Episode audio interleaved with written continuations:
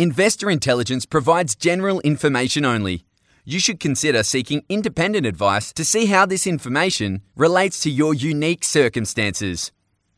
Please refer to the terms and conditions available at investorintelligence.com.au for more.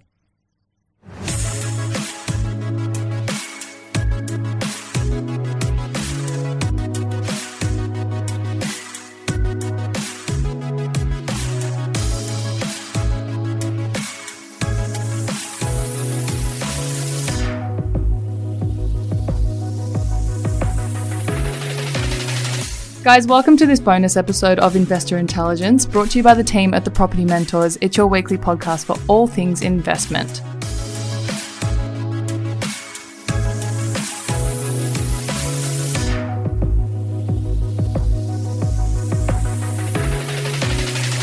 So, the first Tuesday of every month we know is the day that the RBA announces their latest interest rate announcement.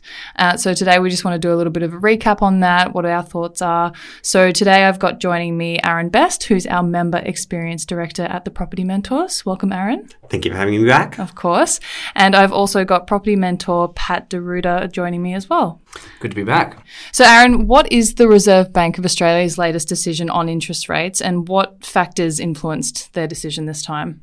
Uh, so this month they have um, elected to leave the cash rate on on hold, so it's still sitting at three point six percent. Mm-hmm. Uh, this is the first time um, in ten decisions that they have um, elected not to increase the the cash rate. Yeah. Um, so it's it's almost a full year of interest rate rises. Uh, the factors that Philip Lowe, the governor for the Reserve Bank of Australia, um, has given is that they they are conscious of the fact that the interest rate rises that have occurred are having an impact on on Australians and people who have mortgages, um, and they're also aware that uh, the the changes that they make are slow to have an effect. So uh, what they have um, come out and said is that they're going to put a pause this month um, to give the previous rises the opportunity to have an impact. Um, and the further to that, they have also seen that inflation in Australia, they believe has peaked. Um, so we're hoping that the inflationary rate, which um, we want to be in around a two to three percent, and was up at around seven percent at its peak, uh, we want to see that come down, and they believe that we are on the downward trend to see it reach that two to three percent again around mid 2025.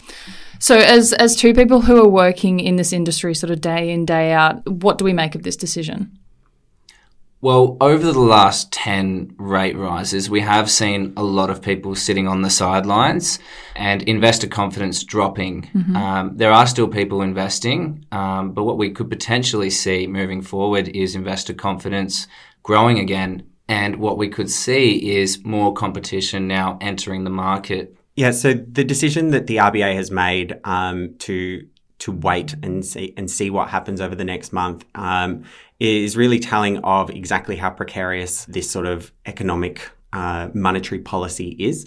Um, the the RBA have, have said that um, we are, as I mentioned, on target or, or trying to reach that inflationary target by mid 2025. But if they go too hard too soon or they go too soft too soon, there is a chance that we could um, overshoot that target and inflation would go down, which is not good for the economy just as much as too much inflation is, mm. is not good for the economy.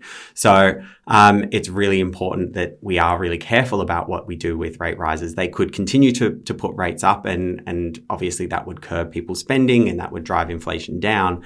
But if they do it too much too quickly, um, people are are going to stop spending too much. Inflation will drop too quickly, and we'll miss that target window of that two to three percent. Mm. So we've mentioned investor confidence. Is there anything else that investors should be mindful of at the moment? Well, here at the Property Mentors, we work with our members through our three stages of readiness. So, our educational readiness, our emotional readiness, and our financial readiness. Due to these rate rises and the uncertain times that we're in, your emotional readiness could potentially have taken a hit. So now is a great time to revisit your long-term goals and ensure that any knocks to your emotional readiness in the wake of the previous year's rate rises isn't going to have a lasting impact on your overall property strategy. Yeah, uh, and in a period where economic uncertainty still remains quite high, it's important to make sure that things like interest rate rises, which can go up and down or stay the same at any given point, these short term fluctuations are not going to have a lasting impact on your long term goals. Great. So, just to quickly wrap up, what would be your advice to any investors in light of this hold? I would take this time as a chance to reassess your long term goals and explore what options you may have moving forward and potentially getting in before everyone else comes off the sidelines. Um, yeah, I agree. as I mentioned before, um, property is is a long term strategy, and it's important to make sure that you are focused on long term goals and a long term vision. So you're not allowing things like interest rates to dictate what your long term strategy is going to be, because you don't know what they're going to do in 5, 10, or 15 years, but you want to hold a property for that long. Mm-hmm. Great. Appreciate your time, Aaron and Pat. Thank you for having me. Thanks for having me back.